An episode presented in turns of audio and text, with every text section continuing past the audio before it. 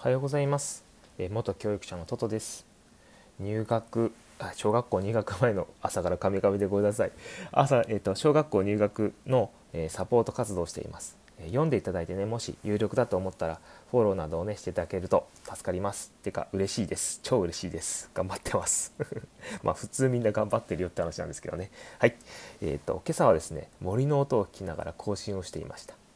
えー鳥の音とか鳥の声音じゃないですね。川を流れる音とか頭の中がねすっきりした気持ちになりますね。もう自然いいなと思いながら疑似的にでもねご家庭で YouTube を聴けちゃう現在現在はすごいなと思います、えーさて本日のお題は、えーまっさらな小学校1年生をどう接していくかです、えー本日お知らせする内容で、え小学校1年生についてね的を絞った話なんですがあの今日この話で分かることは1番素直素直さをより生かすお話の仕方と。丸2番何でもできると思わせる方法。丸3番国語は音読で10倍の学習効果。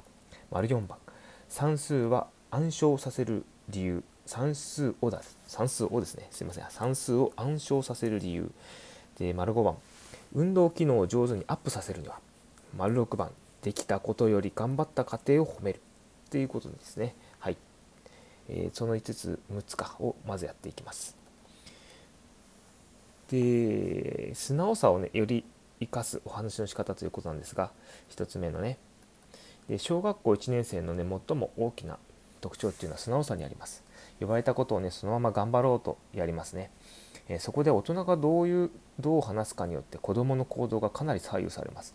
曖昧な話し方とか適当な話し方をすると混乱してしまいます。それを言ってあの止まってしまう子もいます。もうずっとなんか「んんんんん？どういうこと?」みたいな すごい固まってしまうんですね。何かお願いする時は一緒にこう勉強する時あ何かお願いする時とか一緒に勉強する時は具体的に丁寧に話すといいかなと思います。相手を目を見て話をする習慣っていうのもここでつけられると思います。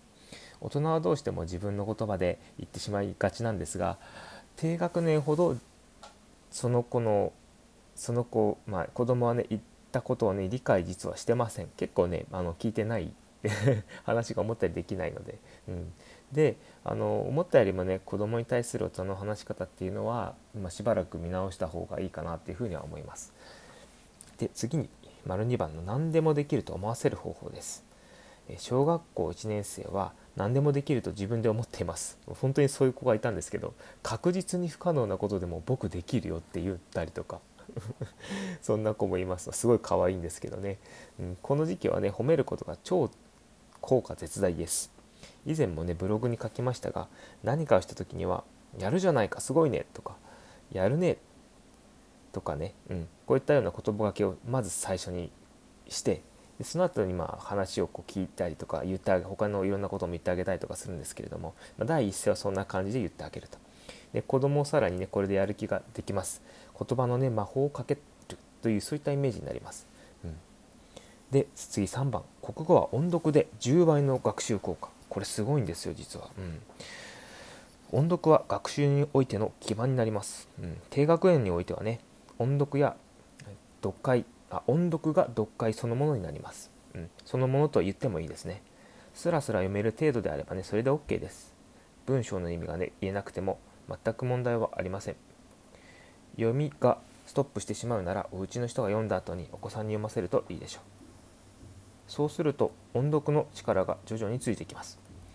音読の効果は記憶力アップにもつながっていきます。実は百人一首を耳で全部暗記してしまうという子供もねいるほどすごいものなんですね。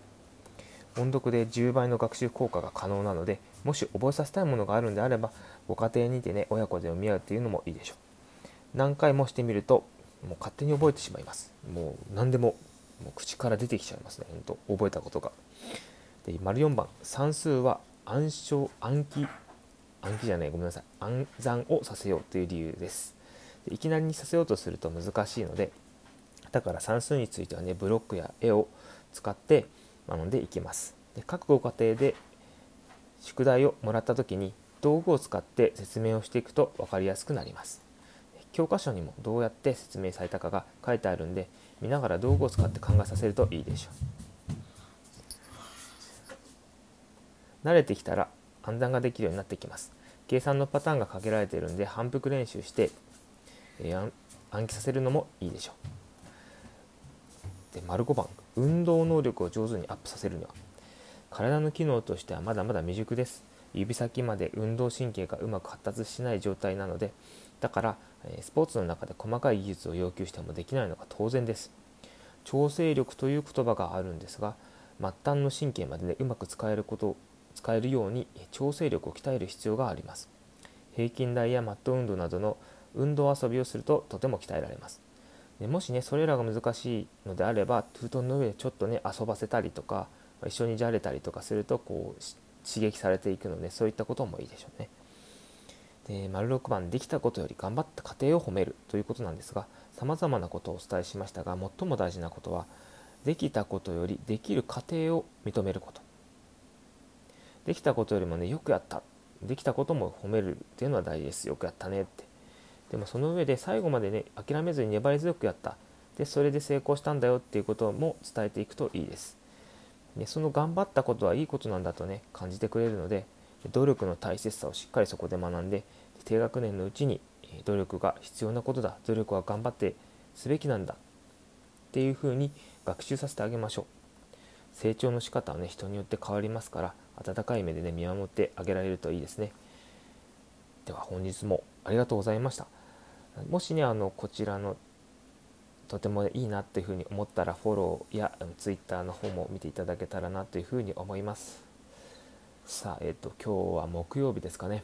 皆さん木曜日あと、えー、今日明日で2日ですね。土曜日日曜日が待っています。土曜日日曜日も仕事という方もいらっしゃるかもしれませんがぜひぜひあのー、ちょっとしたお子さんとの時間をね楽しんでいただけたらなというふうに思っています。あのもし何かねご質問などがあればえー、匿名レターとかでもいいですしあのスタンド FM の。などなどあのツイッターの方でもね何かメッセージいただいたらあのラジオ形式やブログ形式で回答していこうかなというふうに思っていますのでよろしくお願いいたします。さあ小学校入学ちょっとね不安だったりしますがあの楽しいこともたくさん待っていますしお子さんがあのいろんな、えー、社会のなんだろう社会がちっちゃくなったところが小学校です。その社会を疑似的に学べるのが小学校の場なので、えーと、そういった場所に行くっていうことで成長が期待できます。体験もできます。なのでねあの決してね、えー、不安だけではありません。本当に楽しいことも、えー、成長も待っているのでね一緒に頑張っていきましょう。それでは皆さん良い一日を。